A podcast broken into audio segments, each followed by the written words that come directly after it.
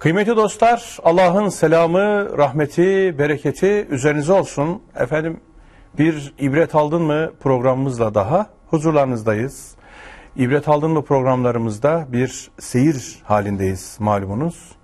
Ee, bu seyrimiz esnasında en son e, Semut kavmini anlamaya çalıştık. Ee, Hazreti Salih'in kıssasına bir başlangıç yaptık ve tabi kıssalardan neyi kastettiğimizi, kıssa, bu kıssa programında hangi ilkeleri gözettiğimizi son programımızda bir daha hatırlatmıştık o temel ilkeleri. Ardından efendim e, Semud kavminin özelliklerini e, biraz gündeme getirmiştik ki onlar mesela helak edilmeleri, efendim helak ehli oluşları, yani kayayı yontan bir kavim oluşları, kibirlenerek hareket etmeleri, tekebbür ehli olmaları, ondan sonra deveyle imtihanları, ondan sonra ve alaycı bir kavim oluşları gibi özelliklerdi. Ardından tabi mevzular başka konulara da temas ediyordu. Özellikle bu e, mucize meselesini anlamamız gerekir diye söylemiştik. Mucizeye bakış açısı ondan sonra. Çünkü bu kısa münasebetiyle gündeme gelen bir konuydu. E, bir genel çerçeve çizmeye çalışmıştık. Efendim kaldığımız yerden bugün devam edeceğiz inşallah. Hocam hoş geldiniz, safalar getirdiniz. Hoş bulduk, Allah razı olsun, sağ olun. Ee, şimdi e, Hazreti Salih'in kıssası, Hazreti Semud, e, Semud kavminin özellikleri pek çok e, surede anlatılıyordu. Dün bazılarına atıflarda bulunduk. Efendim göndermeler yaptık ama daha çalışacağımız epeyce sure var. Evet. Efendim e, bahsi geçen pek çok nokta var. Kaldığımız yerden devam edebiliriz diye düşünüyorum. Evet. Ee, diğer sureler neler söylüyor? Hangi atıflarda bulunuyorlar? Onları bir görelim. Genel manzarayı bir kuşatalım. Sonra zaten detaylarına beraber Gireceğiz. yön vereceğiz. İnşallah. Evet. Şimdi e, dün bir önceki programda ister istemez genel bir Semud kavmi tanıtımı yapalım dedik. Her peygamberde yaptığımız gibi bu peygamber içinde Hazreti Salih içinde, kavmi içinde Kur'an-ı Kerim'in e, çok böyle köşe taşları diyebileceğimiz belirlemeleri vardı. O belirlemelerin birkaç tanesine temas ettik. Çünkü bu Semud kelimesi Kur'an-ı Kerim'de 26 defa geçiyor. 21 surede geçiyor. E, 21 surenin 11 tanesinde e, kavim hakkında tanıtıcı kıssa ile alakalı çeşitli kesitler sunuluyor. Bunlardan Araf suresindekileri, işte Hud suresindekileri ve İsra suresinin 59. ayetinde bir bir tek ayette geçiyordu bu mucize meselesi. Onun üzerinde durduk. Ama daha konuşmamız gerekenler var. Çünkü geçen programda da beyan ettik. Kıssalar aslında Kur'an-ı Kerim'de tekrar edilmezler. Her geçtiği yerde bir başka boyutuyla gündeme getirilirler. Her bulunduğu yerdeki farka dikkat çeken e, tespitler yapmaya gayret ediyorum. Şimdi bu programda da inşallah şu Ara suresinde, işte Nemil suresinde yavaş yavaş diğer surelerde konuyla alakalı, bu kavimle alakalı nasıl tanıtıcı ifadeler var onlarla ilgili bir şeyler söyleyelim. Önce şu Ara suresinde e, surenin 141. ayetinden 159. ayetine kadar bu kıssanın yer aldığını beyan edelim. 141 159 arası şu Ara suresinde. Yine diğer surelerde olduğu gibi burada Hazreti Salih yine Hazreti Hud'dan sonra yani Ad kavminden sonra Semud kavmi gündeme getiriliyor.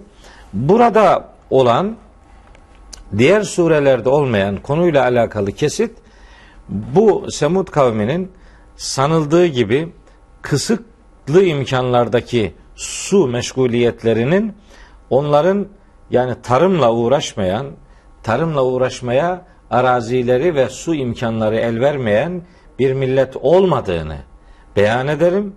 Çünkü bu surede yani şu Ara suresinde onlarla ilgili Yüce Allah bir te- tehdit ifadesi olarak buyuruyor ki etütrekûne fîmâ hâhuna aminin o bulundukları yerde güven içinde terk edileceklerini mi zannediyorsunuz?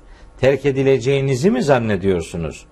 Fi cennatin ve uyunin o çeşit çeşit bahçelerin içerisinde o çeşit çeşit su gözelerinin başlarında ve zuru'in o tarım işlerinde ve nehlin tal'uha hadim işte hurma e, meyvesinden söz eden ifadeler yer alıyor. Demek ki suları kısıtlı imkanlar içerisinde bulunsa da bu onların tarım yapmasına mani olmuyordu. Evet. Öyleyse bu milleti tanıtırken su, suyu en iyi kullanan bir medeniyet olarak ifade etsek yeridir. Onun beraberinde tabi çeşit çeşit ziraat ürünleri meydana getirdikleri anlaşılıyor. Yine diğer surelerde olduğu gibi bu surede bunların böyle kayalardan yontarak evler edindiklerini beyan buyuruyor ve tenhitune minel cibali buyuten farihin ifadesi bunu anlatıyor. Başka başka detaylar da var ama mesela o detaylar diğer surelerde de olduğu için burada aynı şeyleri tekrarlamak istemiyorum. Şu kadarını söyleyeyim. Şu Ara suresinin 141. ayetinden 159. ayetine kadar Hazreti Salih ve Semud kavmi üzerinde duruluyor. Bunu beyan etmek olmakla yetinelim. Meselenin sadece ziraat boyutuna orada özel olarak e, yer verildiğini hatırlatmış olalım. Ardından Neml suresinin 45. ayetinden 53. ayetine kadar yine Hazreti Salih ve Semud kavmi zikredilir. 45-53 Neml suresi. Neml suresi 27. surenin 45 ila 53. ayetlerinde Semud kavminden söz edilir. Yusuf Bey enteresan. Şimdi bu kıssanın diğer yerlerde olup da burada olmayan ya da burada olup da diğer yerlerde olmayan farkları var. Burada olup diğer yerlerde olmayan çok önemli iki unsur var şimdi burada. Bunlardan bir tanesi bu millet Kur'an'ın beyanına göre Hazreti Salih onlara peygamber olunca iki gruba ayrılıyorlar. Ha. İkiye bölünüyor. İdahum ferikan yahtasimun ve birbirleriyle de hasımlaşan iki grup meydana geliyor. Belli ki inananı var, inanmayanı var ve bunlar birbirleriyle alakalı sıkıntılı süreçler yaşıyorlar. Ee, inananlar inanmayanlara hani levla testağfirun Allah'a Allah'a özür borcunuz yok muydu sizin? Neden Allah'a istiğfar etmiyorsunuz ki lealleküm turhamun merhamete eriştiresiniz? Böyle bir hatırlatma burada inan yani Hazreti Salih'in onlara söyleyecekleri var da inananların inanmayanlara yönelik sözleri bağlamında geçen haftaki programda beyan etmiştik. Böyle inanmayanların inananlara karşı müstehzi, müstekbir tutumları vardı. Belli ki o dönemin inananları da inanmayanlara karşı böyle süklüm püklüm durmuyorlar. Sus pus durmuyorlar. Onlar da haklarını savunan, tebliğ davetlerini yerine getiren bir duruş ortaya koyuyorlardı. Yine diğer yerlerde olmayıp burada olan bir diğer husus bu millet yani Semud kavmi Ashab-ı Hicr dediğimiz adamlar e, Hazreti Salih'i tehdit ediyorlar. Tehditlerinde kullandıkları ifade senin ve beraberindekilerin nedeniyle uğursuzluğa uğradık diyorlar. Uğursuzluk. Evet, galu ittayyarna bike ve bimen ma'ake. Hem senin hem beraberindekilerin sebebiyle uğursuzluğa uğradık. Hazreti Salih onlara cevap veriyor. Kale demiş oluyor ki onlara. Tairukum indallah. Ne uğursuzluğundan söz ediyorsunuz? Sizin haliniz Allah'ın katında belli. Bel entüm kavmun tüftenun. Siz uğursuzluğa filan uğramadınız. Aksine sizin her biriniz imtihana tabi tutuluyorsunuz. Şu anda içerisinde bulunduğunuz durum imtihana tabi tutulmak. Tüftenun kelimesi çok enteresan bir kelimedir. Ee, ille de doğru anlaşılması gerektiğine inandığım kavramlardan bir tanesidir. Fitne kelimesiyle aynı kökten geliyor. Fitne, fiten, tüftenun, efendim teftinni diye de Teftinni. geçiyor şeyde. Tevbe suresinde filan. Fetene e, Evet. O, o, o aynı kökten geliyor. Şimdi buna fitne deyince hani bizim Türkçemizde bu ifade şöyle anlaşılıyor. Yani fitne fücur. Yani hep kötü, bozguncu Karıştırma. anlamında karıştırıcı. Hani vel fitnetu eşeddü minel katli diye geçiyor. Bakara Evet. suresi 217. ayetinde olması lazım. Fitne evet karıştırıcılık manası var. Ama bu kelimenin asıl manası bu değil. Bu kelime fetene aslında imtihan manasına geliyor. İnnemâ emvâlüküm ve evlâdüküm fitnetün. Mallarınız ve çocuklarınız Sizin sizin, için- için, fitnedir. Yani bu bir imtihan vesilesidir. Bu imtihan konusudur. Dolayısıyla meseleyi böyle fitne fücur gibi, bozguncu gibi kelimenin tek anlamı buymuş gibi algılamanın bir alemi yok. Bu bir imtihanla alakalı kavramdır. Semud kavmine de Cenab-ı Hak e, Hazreti Salih'in ağzıyla siz imtihana tabi tutuluyorsunuz. İmtihan fetene çok enteresan da bir kelime. Şimdi mesela e, tüblevun diyebilirdi. Evet. Yani neblüvenneküm Evet. gibi liyeblüve o kökten bir kelime kullanılabilirdi. Onu kullanmayıp da bunu kullanıyor olması başka bir şeyi daha bize hatırlatıyor. Ee, bir madende cevheri cüruftan ayırmak için kullanılan terimlerden bir tanesi fetene kelimesidir. Ha. Yani eriterek, yakarak, Ateş. ateşle arındırmayı sağlamak. Bir madeni ateşle buluşturuyorsunuz. Belli derecelerin üzerine çıkıyor. İşte ne kadar lazımsa o kadar ateş madenin cüruftan, cevherin cüruftan ayrılması için son derece önemli bir işlem olarak görülüyor. Hayat böyle bir imtihandır. Yani sizi acıtabilir. Yani çünkü insan iki alemin birinde yanar. Ya bu alemde imtihanı iyi vermek için zorluk, sıkıntı çeker, yanarsınız. Bu psikolojik anlamda yanmadır ama öbür alemde rahat edersiniz. Fakat burada gününü gün eden bir tutum ortaya koyarsanız o zaman burada iyi görünürsünüz fakat öbür tarafta yanarsınız. Fitneye tutulmak demek işte cevherin cüruftan ayrıldığı işleme deniyor bu fetene kelimesi. Bu milletin de ve bütün insanlığında tabi tutulduğu imtihan öyle bir fitne kelimesiyle karşılanır. Fitne ateşi derler mesela. Fitne ateşi işte. Evet.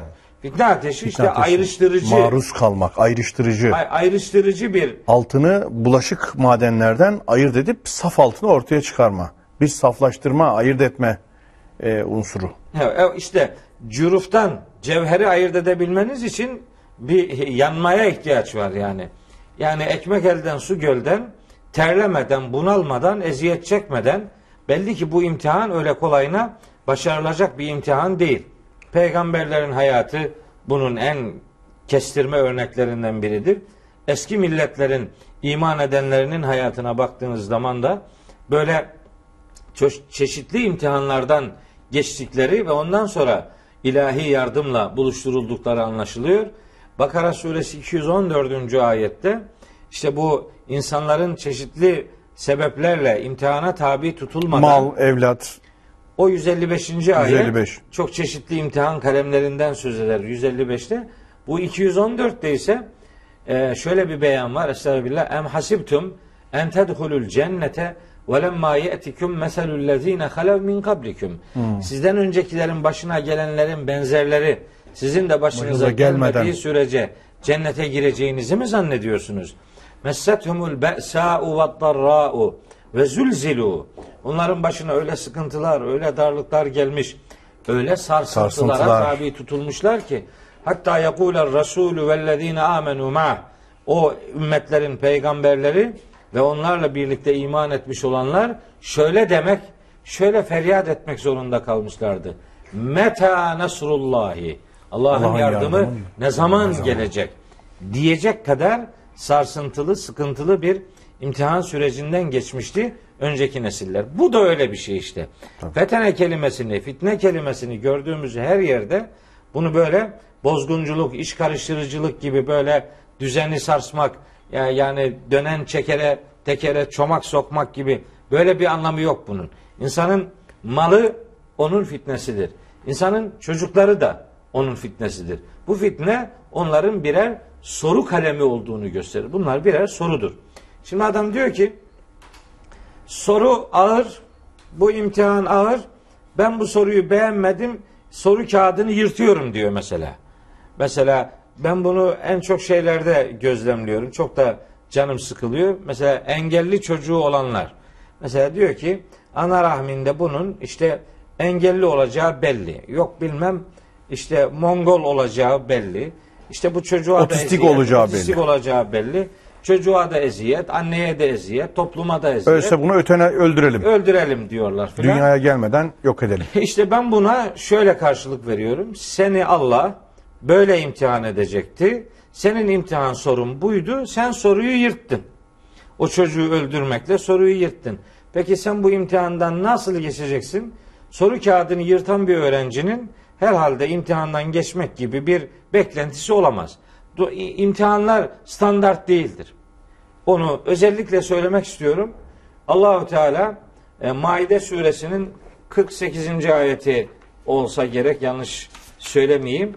Orada diyor ki velakin liyebluvekum fi ma atakum. Allah sizi size verdiği şeyler konusunda imtihan edecektir. Kime ne verdiyse onun imtihanı öyledir. Yani imtihanın mahşerdeki soruları standart değildir. Velakin liyebluvekum fîmâ atâküm. Allah size her ne vermiş ise size verdiği şeyle ilgili imtihanınızı yapacaktır. Salih peygamberin kavmine de işte bir deveyi imtihan aracı olarak verdi. O deveyle sınanmakta olduklarını söylüyor ama onlar soru kağıdını yırtıyorlar. Deveyi hunha, hunharca katlediyorlar. Ondan sonra da yok işte Salih'ten dolayı, yok beraberindeki müminlerden dolayı uğursuzluğa uğradık gibi çıkışlar ortaya koyuyorlar. Ve tabii ki bunları Cenab-ı Hak reddediyor. Sonra Yusuf Bey, şimdi burada sizden yardım alacağım. Estağfurullah. Ee, hani bir sosyolog bakışıyla e, e, yani iyi anlaşılması gereken bir ayeti kerime var. Neml suresinin 48. ayeti. Şimdi bu kavimle alakalı diyor ki Allahu Teala ve kâne fil medineti onların yaşadığı şehirde vardı. Ne vardı? Tis'atu rahtın. Dokuzlu bir çete. Şimdi bu dokuzlu çete çok dikkatimi çekiyor benim. Raht kelimesine kardeş manası verenler var. Efendim aile ferdi manası verenler var. Grup manası verenler var. Bir de dayanak anlamı da ben gördüm hocam biraz. O, önce. olur. Yani mesela rahtlar oluşturmak. Ha tabi aynen öyle. Yusuf suresinde e, Hazreti Yusuf'u tehdit ederlerken Yusuf suresinde değil de şeyde Hud suresinde Hazreti e, Hazreti Şuayb'ı sanıyorum. Evet. Tehdit ederlerken diyorlar ki Kalu ya Şuaybu Hud suresinin 91. ayetinde Ey Şuayb ma nefkahu kesiren mimma tekulu senin bu söylediklerinin büyük çoğunluğunu biz anlamıyoruz. Yani anlamak istemiyoruz. Fıkhımızda yer etmiyor senin bu söylediklerin. Ve inna lenerake fina daifa. Seni de çok zayıf görüyoruz biz. Seni dikkate almıyoruz. Velevla rahtuke senin rahtın olmasaydı leracemnake. Seni recmederdik. Recm Biz. Kovardık. Efendim buradaki raht taraftar, grup işte dediğiniz gibi dayanak. Evet. Yani güç aldığı yer. Sırtını yasladığı yerler. Yer. Evet. Şimdi burada da bu Semud kavminin şehrinde böyle bir dokuzlu bir dayanak Hmm. şehirde.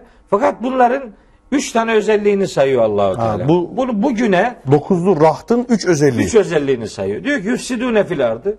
Bunlar Arzı habire, fesada salarlar. evet yeryüzünde habire fesatlık çıkarırlar. Ve la yuslihune. Bir defa ıslah edici bir iş hiç yapmazlar. Yani sürekli kötülük yaparlar. Tahrip yani. tahrip ederler, ıslah etmezler ve bu kadar da değil. Kalu derler ki bu dokuzlu çete bu dokuz rakamının Mekke müşriklerinden dokuz elebaşısı gibi bir karşılığı var bunun. Ama kıssaların hayata bakan tarafıyla alakalı bugün bu dokuzluyu nereye oturtacağız Nereye o anlamda bir fikir jimnastiği yapalım istiyorum. Sizlerin de yardım alma hı anlamında. Hı hı. Öbür ayetleri de okuyayım. Kalu diyor ki bu dokuzlu çete.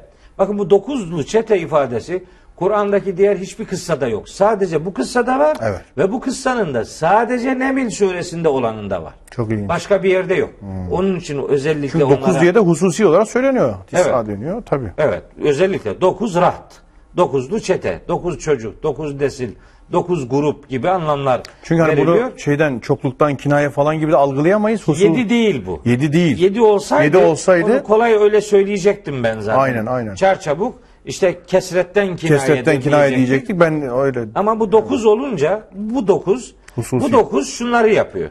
Toplumda bulundukları şehirde fesatlık yapıyorlar. Evet. Islah edici hiçbir iş yapmıyorlar. Çok tehlikeli bir şey daha söylüyorlar. Üçüncü madde. Üçüncü madde. Kalu tekasemu billahi.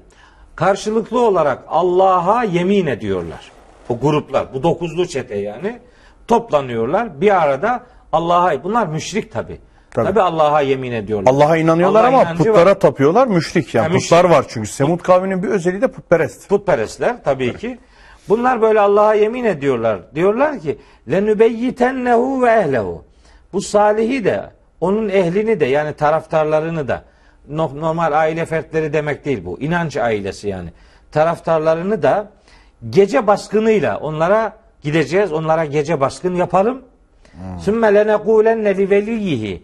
Sonra da salihin savunucusu olan velisi her kimse ona diyelim ki Ma şehidna mehlike ehlihi. Biz onun taraftarlarının helak edilme yerine de helak edilme biçimine de şahit olmadık.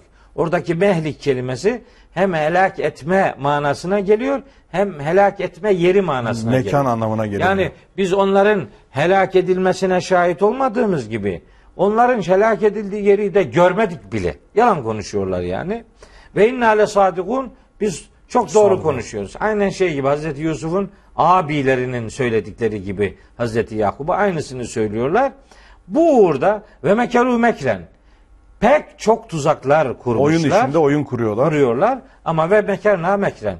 Biz de onların tuzaklarını elbette boşa çıkartıyoruz ve hum la yeşurun. Onlar bizim tuzakları boşa çıkartıcı olduğumuzu fark edemiyorlar. Onlar kendileri böyle işte bir tuzak kurmayla hakkı hakikatı temsil edenlere karşı bir mücadelenin içerisinde bulunuyorlar. Şimdi aklıma geliyor bu acaba bunun içine bu dokuzlu çeteyi kullanmak için taklit, çevre baskısı, teknolojik imkanlar, efendim mal, evlat, makam, para, efendim e, Şöhret. şöhret gibi şeyler. Şimdi biz her şehirde böyle hakikatin karşısına dikilmiş 9 tane grup, 9 tane şahıs diyelim. Ee, Öyle bir şey araya aramayabiliriz Yani ya da bulamayabiliriz sadece şahıstan ibaret algılamak, ne algılamak kadar isabetli. durumunda değiliz. Değiliz yani ille de öyle anlamak durumunda değiliz. Amacım şu. Bu dokuzlu çete bugün neyi karşılıyor? Biz bunun içine siz mesela modernite diyorsunuz zaman zaman. Evet. Efendim çağın insanlara sunduğu böyle korkunç tehlikelerden söz ediyorsunuz. Konferanslarınızda zikrettiğiniz şeyler bunlar. Biz bugün böyle bu dokuzluyu, bu dokuzlu çeteyi bugün yaşadığımız şu 21. asrın 2014 2013'ünde 2014'ünde neyse hangi yıllarda isek biz bu dokuzlu çeteyi yani sosyolojik anlamda hayatı toplumu ilgilendiren fesada kilitlenmiş ıslahı düşünmeyen yalana, entrikaya, suikastlere kendini programlamış, işi gücü hezeyan üretmek olan algılar diye anlarsak sosyolojik olarak bir bir şey demiş olur muyuz? kesinlikle, bir yardım alayım e, istedim yani. Ee, şahıs olarak değil mesela benim de zihnimde şimdi siz söyleyince de e, fotoğraf e, şekilleniyor. E, şahıs olarak değil eski tabirle bir şahsı manevi fikriyle ben algılıyorum rahtı. Daha evvel hani zihnimde olduğu için söylüyorum. Şahsı manevi derken e, oluşmuş bir zihniyet, bir yaşam biçimi. Ondan sonra oluşturmuş bazı eğilimler, toplumu insanları gütme biçimleri, o güderken yaslandığı değerler, algılar, güç noktaları. Burada da kendimce bir formülizasyonum var. Yani güç odakları. güç odakları, zihniyet ve yaşam biçimi mesela belli bir yaşam biçimi sürekli dayatılıyor, sunuluyor. Bunlardan bir tanesi mesela tüketim odaklı yaşamaktır. Mesela tüketim köleliği başlı başına bir o e, şer cephesinin şeyidir, rahtıdır. Yaslandığı bir dayanaktır. Ama ben onu şöyle ifade ediyorum. 8'e 9'a pekala bağlayabiliriz. 4 tane S, 4 tane Ş Hı. ile böyle bir formül. Bazen kitleleri anlatırken biliyorsunuz Tabii bazı daha şeyleri kalıcı, kalıcı oluyor. oluyor. O yüzden formülizasyon e, yerinde oluyor. Mesela bunlardan bir tanesi S, siyaset. Yani siyaset etme biçimi. Siyasetin bir raht olarak kullanılması. Fesat aracı olarak. Fesat aracı olarak kullanılması siyaset. Ondan sonra bir tanesi e, servet. Bu servetin özellikle ekonominin e, nasıl kullanıldığını biliyoruz. Yani ekonomi toplumları, insanları fesada salmada, yönlendirmede, gütmede, manipüle etmede müthiş bir şeydir, araçtır ondan sonra. İşte mesela siz de söylediniz şöhret. Mesela bunlardan çok ciddi kullanılan bir şeydir. Yani insanlarda ya bir hayranlık psikolojisi oluşturma ya da bir şöhret oluşturma. Hayranlık da zaten şöhrete mağlup olmuş e, bir şeydir, ruh halidir. Yani hayranlık dediğimiz şey şöhret olamamış, egosu pes etmiş ve onun karşısında eğiliyor. Ama o da gizli bir şöhret potansiyeli taşıyor. Ondan sonra şöhret, mesela şehvet e, bunlardan biridir. Bunun gibi işte formülleri var bu işin. E, dolayısıyla bunlar günümüzdeki o üç özelliği de taşıyan sizin saydığınız Fesat, fesat, Islah on- etmemek. ıslah etmeme, tahrip, Tahrip. tahrip kanalı. Yani çünkü iman tamirden yanadır. İman tamircidir, mümin tamircidir. Bunun karşısındaysa diğer taraf şer, e, tahripkardır. Tahrip kolay olduğu için tesiri daha da kolaydır. Umuma yayılır, genele yayılır. Ondan sonra e, bu şekilde algılamak gerekir diyorum. Bunu Evet. E, mesela şahıslara ya da belli odaklara indirgeyen anlayışlar da var. İşte dünyada da bir e, raht e, kanalının şer odaklarının olduğunu söyleyen anlayışlar var biliyorsunuz. İşte Illuminati'ye kadar giden ondan sonra masonları e, işin içine dahil eden dünya sistemi, dünyanın derin devleti filan diyorlar ama bunların işleyişi bu arz ettiklerimiz üzerinden oluyor. Yani kitlelere, insanlara nüfuzu bu yollar üzerinden oluyor. Evet. Yani sosyolojik olarak bunun böyle karşılıkları var. Evet. Yani Ben de şahsen öyle inanıyorum. Evet. Dokuz, dokuzlu çete, dokuz odak işte e, şerre planlan programlanmış, şer üreten, ıslah diye bir derdi olmayan e, habire yıkımdan yana belli kendi rantlarına, kendi menfaatlerine devşirmek üzere işte karşı tarafa her türlü zararı vermeye odaklanmış ve bu zararını da yaparken kendince Allah'ı şahit tutan. Yani ha yani Allah haşa sanki onlara yardım ediyormuş gibi, sanki onların kabahatini Allah örtecekmiş gibi algılayan ve tuzaktan tuzağa geçen bir takım e, algıları olduğu anlaşılıyor. Neml suresinde meselenin böyle bir boyutu gündeme getiriliyor. Bu vesileyle sizin de katkınız oldu sağ olun. E, Neml suresindeki bu 8-10 ayetlik pasajda bu beyan yer alıyor. Ama bu kadar değil tabi. Fussilet suresinde bu e, Semud kavmiyle Hazreti Salih ile alakalı çok az da olsa çok kısa da olsa bir bilgi var. Ama burada öyle önemli bir ifade var ki e, Yusuf Bey enteresan bu ifade bu kıssaların hiçbirinde yok. Bu kıssanın geçtiği başka hiçbir yerde de yok. Sadece Fussilet'te var. İfade şu. Oradan Mekkeli müşriklere ve oradan da günümüze gelecek bir çıkarım yapabildiğim e, ifadelerden bir tanesi. Buyuruyor ki Rabbimiz Fussilet suresinin 17. ayetinde. 15-16'da Ad kavmi ile alakalı bilgi verdi. Şimdi 17-18'de Semud kavmi ile ilgili. Buyuruyor ki ve emma Semudu. Semud'a gelince bunlar fehedeynahum. Biz bunlara doğru yol gösterdik diyor Allahu Teala. Hakikatin ne olduğunu gösterdik. Tabi Allahu Teala'nın bir millete, bir ferde hakikatı hidayet etmesini biz dört çeşitte anlıyoruz. Bir, akıl vermek. iki irade vermek. Üç, kitap göndermek. Dört, peygamber görevlendirmek. Evet. Bu her millet için bu dörtlü nimet imkanı sunulmuştur. Bunda hiç tereddüt yok. Cenab-ı Hak bilgilendirme yapmadan, nimetlendirme yapmadan onun imtihanını yapmıyor zaten. Helak da etmiyor. Önce nimet veriyor, önce bilgilendiriyor. Yani bir anlamda vermediği nimetin hesabını, Hesabını sormuyor. sormuyor. Yolunu gösteriyor. Dörtlü bir e, bilgilendirme biçimiyle. Biz bunu yaptık diyor onlara, Semud kavmine. Fakat festehabbul ama alel huda. Bu ifade şimdi çok önemli. Festehabbu el ama alel huda. Bu adamlar hidayetin karşılığında kör kalmayı tercih, Tercih ettiler. ettiler.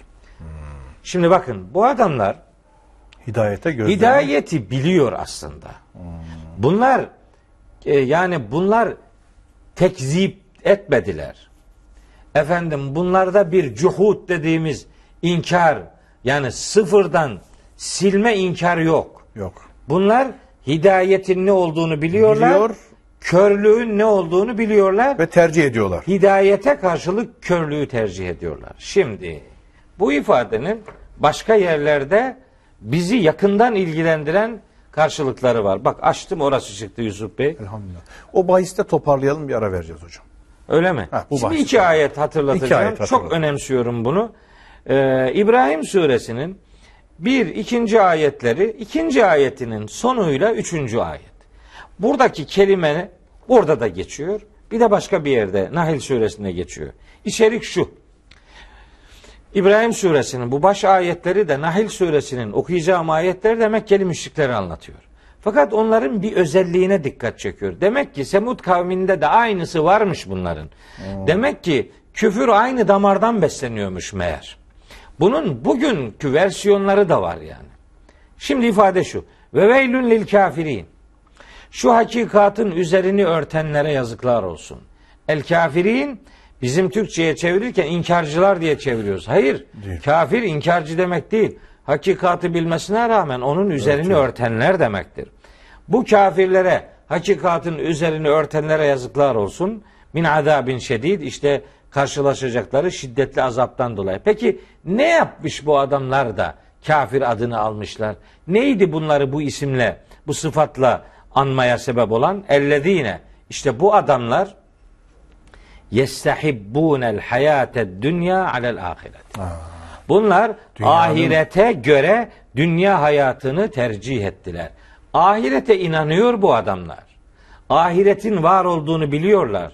Ama öyle bir dünya sevgisi geliştirmişler ki bu sevgiyi tutkuya dönüştürmüşler. Evet. Tutku an- aşığın dünya değil de dünya sevgisi demesi bana nüanslı geldi. evet Dünyanın sevgisini ahirete tercih, tercih ediyorlar. ettiler. Evet. Yani bu dünya hayatını ahirete tercih ettiler. Bu yani sevgiyi aşka, tutkuya dönüştürmek demektir. Hani derler ya aşığın gözü kördür, Kördür. diye. Böyle bir şey bu. Tutkuya dönüştürürseniz sevginizi artık o size gerçekleri göstermez olur. Ama dikkat çekilen nokta ahirete karşılık dünya hayatını tercih etti bu adamlar. Ahiret var, dünya hayatını yeğliyorlar. Öbür ayeti de hatırlatayım. Bugünle alakalı bir şey söyleyeceğim bu noktada. Nahil suresinin işte 106 ve 107. ayeti bir de 108. ayetleri var. Onları da söyleyip Nahil, ara verelim. Evet 106, 107, 108. Şimdi 106. ayette kalbini küfre açanlardan ve büyük bir azaba Allah'ın gazabına uğrayacak insanlardan söz ediyor. Rabbimiz buyuruyor ki 107. ayette Zalike onların gazabe ve azaba uğratılmalarının gerekçesi şu. Ne? Biennehum çünkü o adamlar istehabbul hayate dünya alel ahiret. Dünya hayatını ahirete tercih ettiler. Dünya hayatına kendilerini kaptırdılar. Ahireti bir anlamda işte bypass ettiler ya da ikinci plana attılar ya da arkalarına attılar. O kitabın bildirdiği gerçekleri arkalarına atanlar diye bir kavramı var Kur'an-ı Kerim'in. Evet. Hem Bakara suresinde hem Ali İmran suresinde onun ayetleri var. Ve ennallâhe lâ yehdil kavmel kafirin. Allah bu kafirlerin böyle kafir toplumun hidayetine izin vermez. Yani bunlara hidayet etmez. Çünkü bunlar zaten kararını, dünya hayatını tercihle belirlemişlerdir.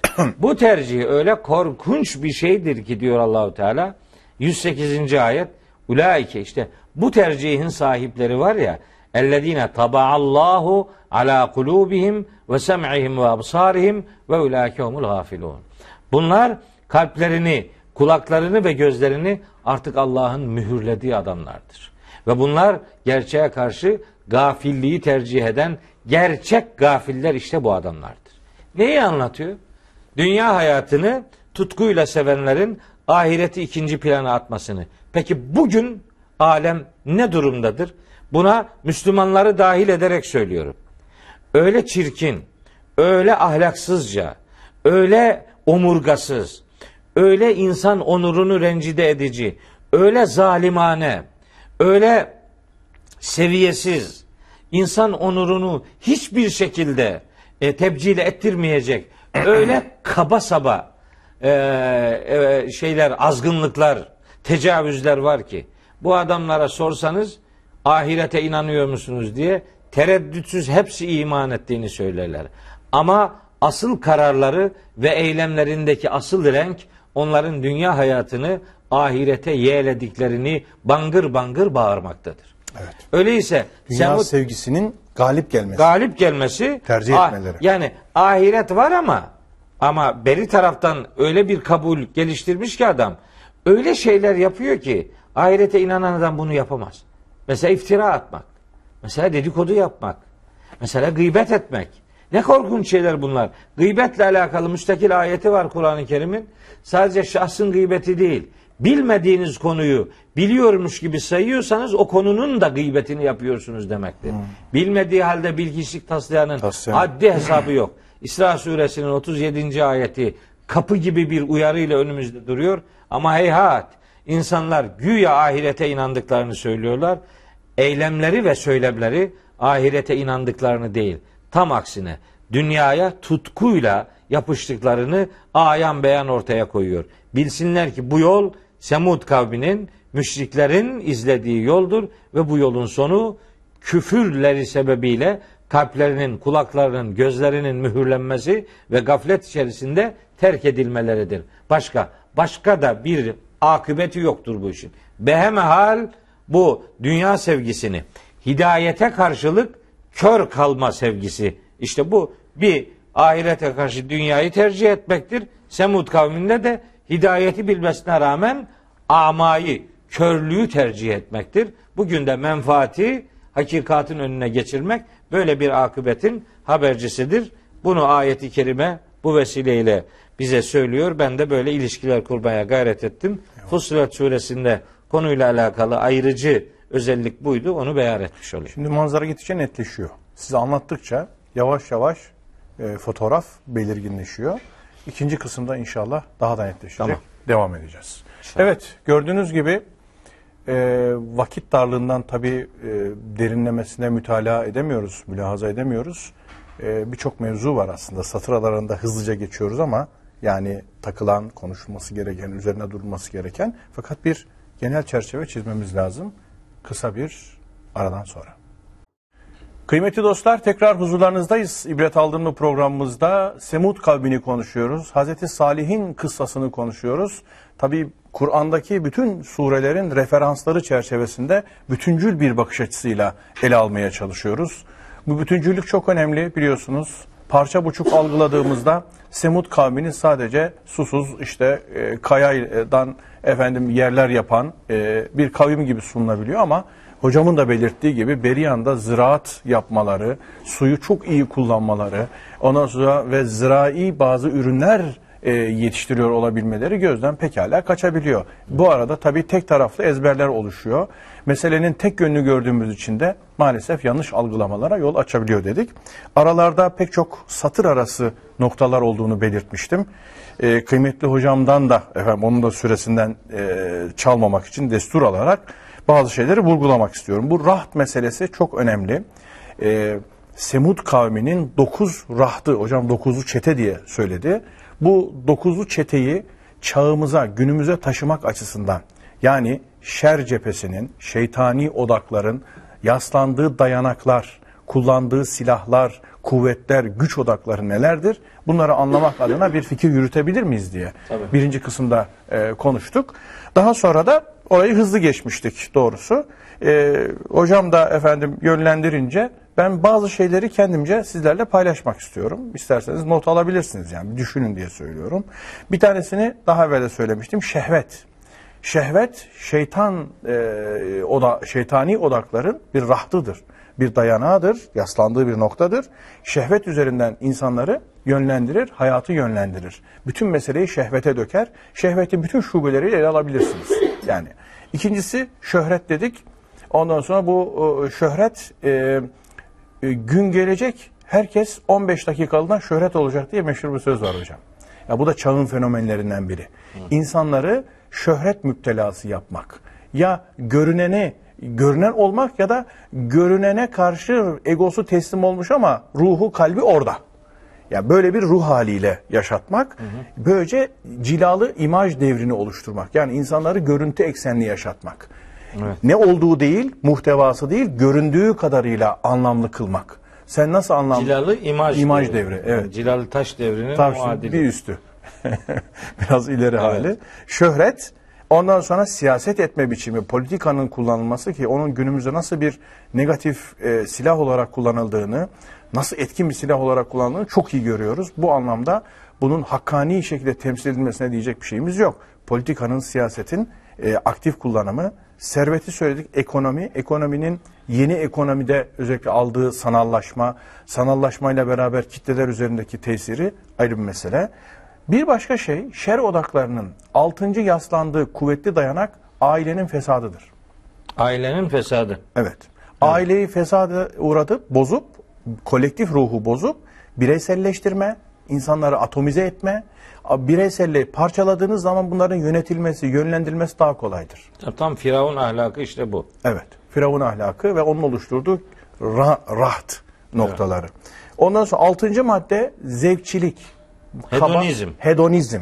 Kaba maddi bedensel zevkçilik. Bu zevk ve rahat eksenini yaşatma. Bu da yani insanların hepsinin rahata kendini bırakmaları. Rahatla beraber rehavet de geliyor çünkü. Tüketim köleliği yani bütün dünyayı bir pazara dönüştürmek. Herkesi de bir e, reklam nesnesine, bir pazarlama nesnesine ve bir tüketim nesnesine dönüştürmek. Bu da bir stratejidir. Böylece o işte servetin de kaynağını oluşturmuş oluyorsunuz yani. E, medyayı bir hipnoz aracı olarak kullanmak, zihinleri bununla inşa etmek. Medya hipnozu diyorum ben buna. İtikat, inanç, yaşam biçimi, algı düzeneklerini tamamen şekillendirmek. Algı sistemlerini. Ondan sonra ve dokuzuncusu da böylece vasıfsızlaştırma. Yani yeteneksiz, niteliksiz, düz, e, kütle adamı diye yıllardır anlattığım bir şey var. Düz bir kütle adamı, herkes oluşturma. Özgün şahsiyetlerin şekillenmesine, açığa çıkmasına mani olma. Yönlendirilebilir. Yönlendirilebilir zombileştirme. Kullanılabilir. Evet. Kitlesel zombileştirme aslında bu. Böylece bir komutla, bir televizyon programıyla, bir efendim e, akımla, bir modayla bütün kütleleri yönlendirebilir hale geliyorsunuz. Emir komuta zinciri gibi gizli bir sistem oluşturuyorsunuz. E, Bunlar mesela, bunlar tabii çok e, farklı noktalarda da eline alınabilir. Evet yani işte ben bu dokuzlu çeteyi hani güne getirdiğimiz zaman bunlar bizim karşımıza nasıl çıkıyorlar? İlla böyle dokuz tane adam bulmak durumunda değiliz. Bunun neticede hayatın içerisinde neye karşı yaptıkları eylemler toplumu e, getirdikleri nokta itibariyle işte saydığınız mesela bu dokuz unsur e, tam da insanı köleleştiren, insanı bir fesadın parçası haline getiren, O üç ıslahın- maddeyle karşı karşıya getiren. tarafında yer almayan ve ailenin içerisine bombardıman adeta uygulayan o ayette de öyle geçiyor zaten. Tekasemu billahi lenübeyyitennehu ve ehlehu. Hmm. Onu ve ailesini gece baskınıyla helak edeceğiz. Yani orada hedef bir, bir yönüyle de aileydi. Aileydi. Sizin de Hazreti aileye Salih'in. yönelik efendim e, bu mütecaviz e, davranışların işte Semud kavminin gündeminde de bulunduğunu bu vesileyle beyan etmiş oldunuz. Sağ olun Eyvallah. katkınız için. Şimdi e, devam edeyim. Birkaç tane Lütfen, daha sure lütfen. var. Tabii ki. O surelerdeki tanıtımları da bitirelim. Bir sonraki programda inşallah Hazreti Salih'in tebliğ ilkelerinden konuşmaya başlayacağız. Hay hay. Meselenin ele alındığı surelerden biri de Zariyat suresidir. Çok kısa geçiyor orada ama çok gene önemli bir yani iki ayette geçiyor. Hem de ayetler kısacık fakat bir başka ayetle Hud suresinin 56. veya 60 küsürüncü ayetiyle doğrudan alakalı. Orada diyor ki Cenab-ı Hak onlarla ilgili şeyi öldürdükten sonra, devi öldürdükten sonra temetta'u fi darikum selasete eyyamin. Şimdi bulunduğunuz yerde üç gün daha kalın. Zalike vaadun gayru mekzubin. Bu üç günlük vakit, bu vaat öyle yalanlanabilir bir vaat değil. Yani üç gün sonra ne olacağını göreceksiniz diye 65. ayette Hud suresinde geçen o ifade bu Zariyat suresinin eee 43. ayetinde ve fi semude Semud kavmiyle alakalı da şunlar olmuştu diyor Allahu Teala. İzgîle lehum onlara denmişti ki temetta'u hatta hinin. Belli bir süre yaşayın.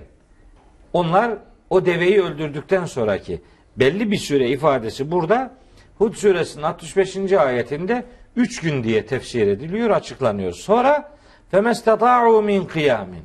O üç günün sonunda ayağa kalkmaya güçleri olmayacak ve makanu muntasirin hiç kimseden de zerre kadar yardım alamayacaklar, helak olup gidecekler diye böyle bir gittiler. Yani şimdi haber verdiğine göre vakti zamanında ayağa kalkmaya o kayalardan evler yontan her haliyle en güçlü olduklarını sanan kaya evlerde efendim sarsılmaz bir duruşun sahibi olduğunu zanneden ona göre fütursuzca müstekbir bir eda ile müstahni bir eda ile beğenmeyen kendini ihtiyaçsız gören Alaycı. başkalarına efendim sinek muamelesi yapan o adamlar işte o yonttukları kayaların içerisinde o müstahkem binaların içerisinde hak ile yeksan edildiler.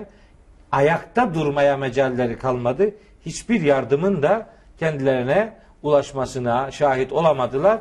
Böyle bir helak. iki ayetlik bir bölümde onların hem fiziksel güçlerinin adeta tapındıkları o fiziksel güçlerin aslında hiçbir işe yaramadığını Ne kadar zayıf olduğunu. rağmen bir tedbir alamadıklarını ve ilahi emirle işte saika denen o korkunç azapla helak edildiklerini Cenab-ı Hak e, Zariyat suresinde bize haber veriyor. Hocam size bir şey soracağım. Yeri geldiği için. Şimdi bu devenin vasıfları var mı? Yani o deve çünkü canlı bir hayvan. Ondan sonra bir de uysal bir hayvan. Hani kullanılabilir birçok yönden istifade edilir. Neden burada Hazreti e, Salih'in şahsında deve meselesi gündeme getiriliyor ve deve bugünkü e, bizim dünyamızda neye tekabül eder diye benim sorularım var. Tabii. O yüzden vasıfları geçiyor mu başka yerde Geçecek. atıflar var mı? E Şimdi söyleyeceklerim Ha, ben erken var. mi davranıyorum Var an? evet. E, Hazreti Salih'in tebliğ ilkelerinde Nakatullah diye bir başlığımız var. Evet. Nakatullah nedir? Nakatullah bugün neyi temsil edebilir diye Hmm. e, bir dört maddelik bir sunumum olacak inşallah. Dört madde, tamam. E, nasipse onu bir sonraki programda Bir sonrakine, tamam. şu sureleri bitireyim. Tamam. Devenin öldürülüşü deyince bende çağrışımlar oldu. Orada orada Orada. çok önemli ifadeler var. Öyle harikulade Kur'ani bir mesaj estetiği var o konuda ama müstakil bir şekilde o Tamam. deve meselesini Bir sonraki. mutlaka incelemek istiyorum. Zaten notlarım arasında var. Gelecek Hay hay. inşallah. Tamam. Şimdi Kamer suresinde çeşitli peygamber kıssaları böyle kısa kısa anlatılır. Her bir kıssanın sonunda işte fekeyfe kâne azâbî ve nüzürîm. Ya gördünüz mü benim azabım ve uyarım nasılmış? Helak edilenlerle ilgili onların kıssaları anlatılınca Mekkelilere diyor ki bakın bunlar öyle davrandılar akıbetleri şöyle oldu ibret alın. Ve lekad yessernel Kur'ane lizzikri. Biz bu Kur'an'ı işte bu mesajı öğüt alınsın diye kolaylaştırdık. Fehel min müddekirin. Hani nerede öğüt alanlar diye soruyor. Dört defa soruyor. O sorduğu yerlerin biri de Hazreti Salih'in kıssasıyla alakalı. Hemen öncesinde ve bir süre sonrasında bu ifadeler yer alıyor. Burada yani Kamer suresinde meselenin yine diğer surelerde olmayan bir boyutu gündeme getiriliyor ki o da Hazreti Salih'i küçümsüyorlar. Evet. Daha önceki surelerde mesela Hud suresinde sen bizim için gözde bir adamdın. Evet evet. Yani kad kunte fina mercuven. Yani ikbal ve istikbal vaat eden biriydin yani. Bunları söylemeden önce diye onu bir anlamda öncesiyle, risalet öncesiyle kendilerini de yüceltiyor, yüceltiyorlar. Biraz da kaleyi içeriden fethetmeye gayret ediyorlar ama burada risalet sonrasıyla alakalı çok düşük kelimeler kullanıyorlar. Diyorlar ki fekalu ebeşeren minna vahiden. Ana biz bir içimizden bir kişiye mi bir kişiye mi nettebi'uhu buna Tabi olacağız. yani. İnna izen eğer öyle yaparsak lefi dalalin ve su'ya biz acayip bir şaşkınlığın içerisine düştük demektir diye Hmm. Hazreti Salih'e tabi olmayı kendileri için bir zül, bir zillet, bir meskenet sayıyorlar. Bu bir kişiye mi tabi olacağız? Başka bir yerde var mı bu tarzda bir itiraz, dile geliş biçimi? Var var. Ee, musun? Hazreti Nuh'la Yani ilgili Biz bir kişiye mi tabi Ee, bu olacağız? mu? Yani bu bunun peşine mi gideceğiz dedikleri ifade var Hazreti. Çünkü bu Semut kavmi kolektif bir, bir ortaklaşa hareket ediyor ya. evet. Şimdi ortaklaşa hareket edenlerin tipik bir cümlesi gibi göründü Evet, bana. Evet. Biz bir kişiye mi görüneceğiz? Yani tabi olacağız. Bir peygamber, bir adam oldu oldu da buna mı geldi? Yani Allah becerdi becerdi de bunu mu buldu? Bunun peşinden mi gidecekmişiz? Bu bizim, bu da yanına gidenler de en basit, en rezil, en ayak takımı adamlarımız. Bunlar ne ki diye hem peygamberleri küçümseyen hem de ümmetlerini iman edenleri küçümseyen tutumları var. Bunlar hani da çete doğrudan. ruhu, çete ruhu hep birlikteliğe bakar ya ve gücü birliktelikte görür. Evet. Acaba bu tek olmasına o yüzden mi vurgu yapıyorlar diye. Yani burada özellikle bir de daha Meseleyle ekstra dalgalar var. Şimdi bakın diyorlar ki evlkiye zikru aleyhi min beynine. Yani aramızdan zikir, bu vahiy buna mı bırakıldı yani? Buna mı verildi? Kala kala buna mı kaldı? Buna mı geldi yani? Hani haşa Allah'a akıl öğretiyor. Ya Rabbi yani Allah'a da inanıyorlar ama sen peygamberlik verdin ama vereceğin adamı da pek iyi beceremedin, seçemedin der gibi. Aramızdan buna mı? Belüve kezzabun eşirun. Oo, O bu iyice. yalancının, şerir adamın tekidir. teki. En şerli adamlardan biri bu. Buna buna vahiy mi gelirmiş? Cenab-ı Hak cevap veriyor. Seyalemune geden. Yarın yani ileride yakın bir zamanda bilecekler. Menil kezzabul eşir. Kim yalancıymış, kim şerirmiş onu yakında görecekler diye meselenin vahyi Allah'ın kime indirmesi gerektiği noktasında kendilerince haşa Allah'a görev biçiyorlar ve Cenab-ı Hak bunu bir peygamberini efendim beğenmemek bir de Cenab-ı Hakk'ın bilgisini ve iradesini kendilerince sorgulama noktasında hadlerini aştığını beyan ederek böyle işin farklı bir boyutunu gündeme getiriyor. Bir boyutu daha var bu Kamer suresinde. Aslında şeyde e, Şems suresinde biraz buna temas ediliyor ama çok net değil. Net olan burası. Allahu Teala işte o deveyi bir imtihan aracı olarak inna mursilun naqati fitteten lehum. Bu deveyi onlara biz gönderdik. Onların fitnesi bu. Onların imtihanı bu diyor. Ve nebbihum onlara haber ver. Ennel ma'e kısmetun beynehum. Su aralarında taksim edilmiştir diyor. Küllü şirbin muhtadarun. Her her içecek olan kim içecekse içeceği zaman hazır bulunacak yani. Herkes sırasını bekleyecek. Kur'an'ın böyle hayvan haklarına. Yani bu kainatta tek başına olmadığımıza, başkalarının da burada varlıklarını devam ettirmek için Allah'ın ihsan ve ikram ettiği nimetlerle buluşturulmasını engellememek durumunda olduğumuzu hatırlatan beyanlar var. Su aralarında paylaştırılmıştır. Herkesin su içme zamanı bellidir. Şeyde de geçiyordu biraz Şuara suresinde de az buçuk vardı. Leküm e, şirbun ve leküm şirbu yevmin malum. Onun bir gün sizin de başka günler içme sıranız var.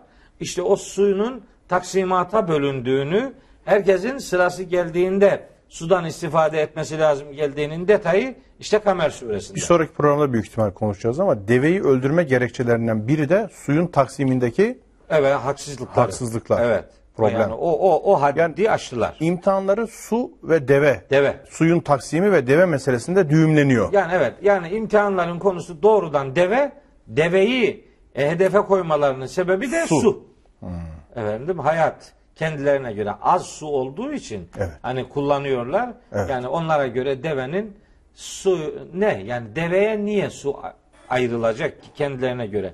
Halbuki Cenab-ı Hak varlıkları hangi hiyerarşide yarattıysa bize düşen görev o hiyerarşiye sadakat göstermektir. Allah o hayvanın da sudan içme hakkı vardı dediyse mesela yok.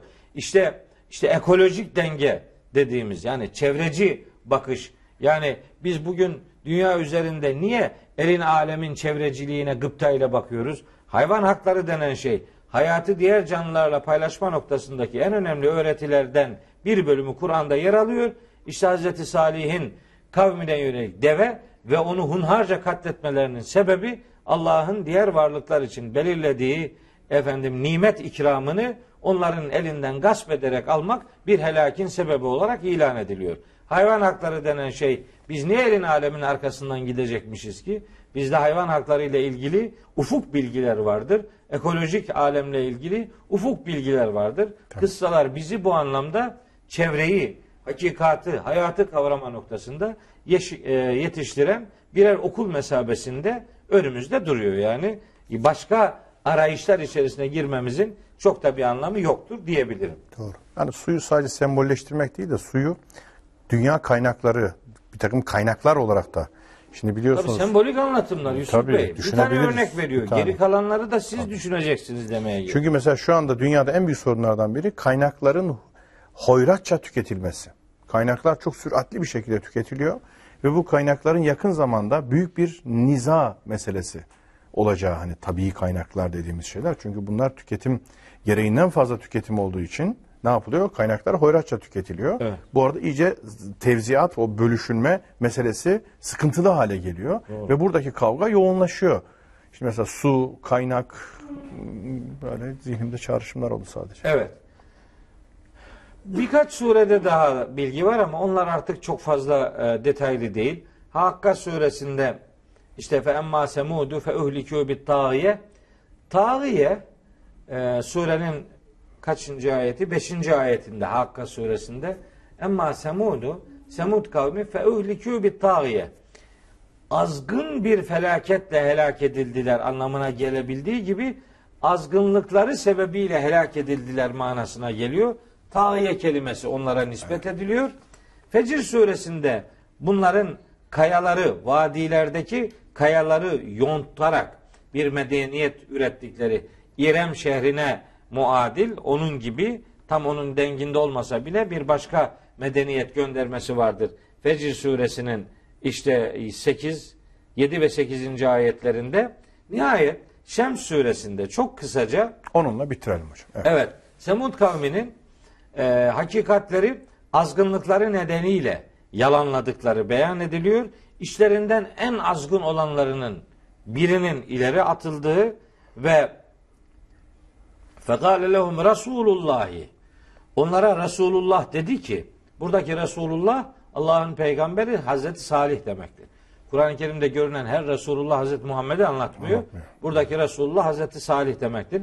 Allah'ın Resulü onlara dedi ki Nakatallahi ve sukriyaha. Allah'ın bu devesine ve onun su hakkına saygı gösterin. Allah'ın devesine, Allah'ın yarattığı hakkına. bu özel imtihan olan deveye ve onun su hakkına saygı gösterin, dikkat edin. Fekezzebuhu onlar bunu yalanladılar Hazreti Salih'i. Feakaruha deveyi de Kestiler. kestiler. Ondan sonra helakleri gündeme getiriliyor. Burada akaruha onu kestiler diye çoğul bir kalıp kullanılıyor. Halbuki çok ince bir mesele ama ille de söylemek istiyorum.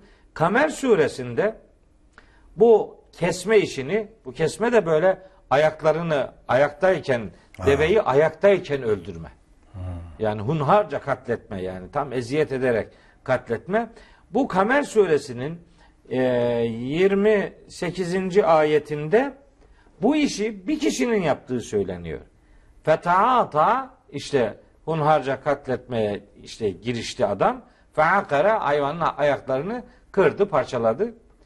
Feakara bir kişi. Akara Burada, müfret kalıp. burada çoğul ama Ha, burada tekil, burada akaruha. Diğer yerlerde de akaru geçiyor yani. çoğul çoğul geçiyor. Niye bir yerde tekil, diğerlerinde çoğul? Yani bu acaba Kur'an ayetleri arasında böyle bir sıkıntı mı var? Bir çelişki mi var? Hayır, hiçbir çelişki yok. İmdadımıza işte Şems suresinin 12. ayeti yetişiyor. Orada diyor ki im ba'ase izin ba'ase eşkaha. En azgın olanları ileriye atılıyor. Yani hepsi toplanıyor, hepsi karar alıyor, kararı bir kişi uyguluyor. Uyguluyor. Bir kişinin uygulaması suçun bir kişiden ibaret Olduğu anlamına- göstermiyor. O burada aslında deveyi bir kişi katletmiş olsa da Cenab-ı Hak Hepsi adına. hepsine nispet ederek bir mutavaat dediğimiz kalıp var burada.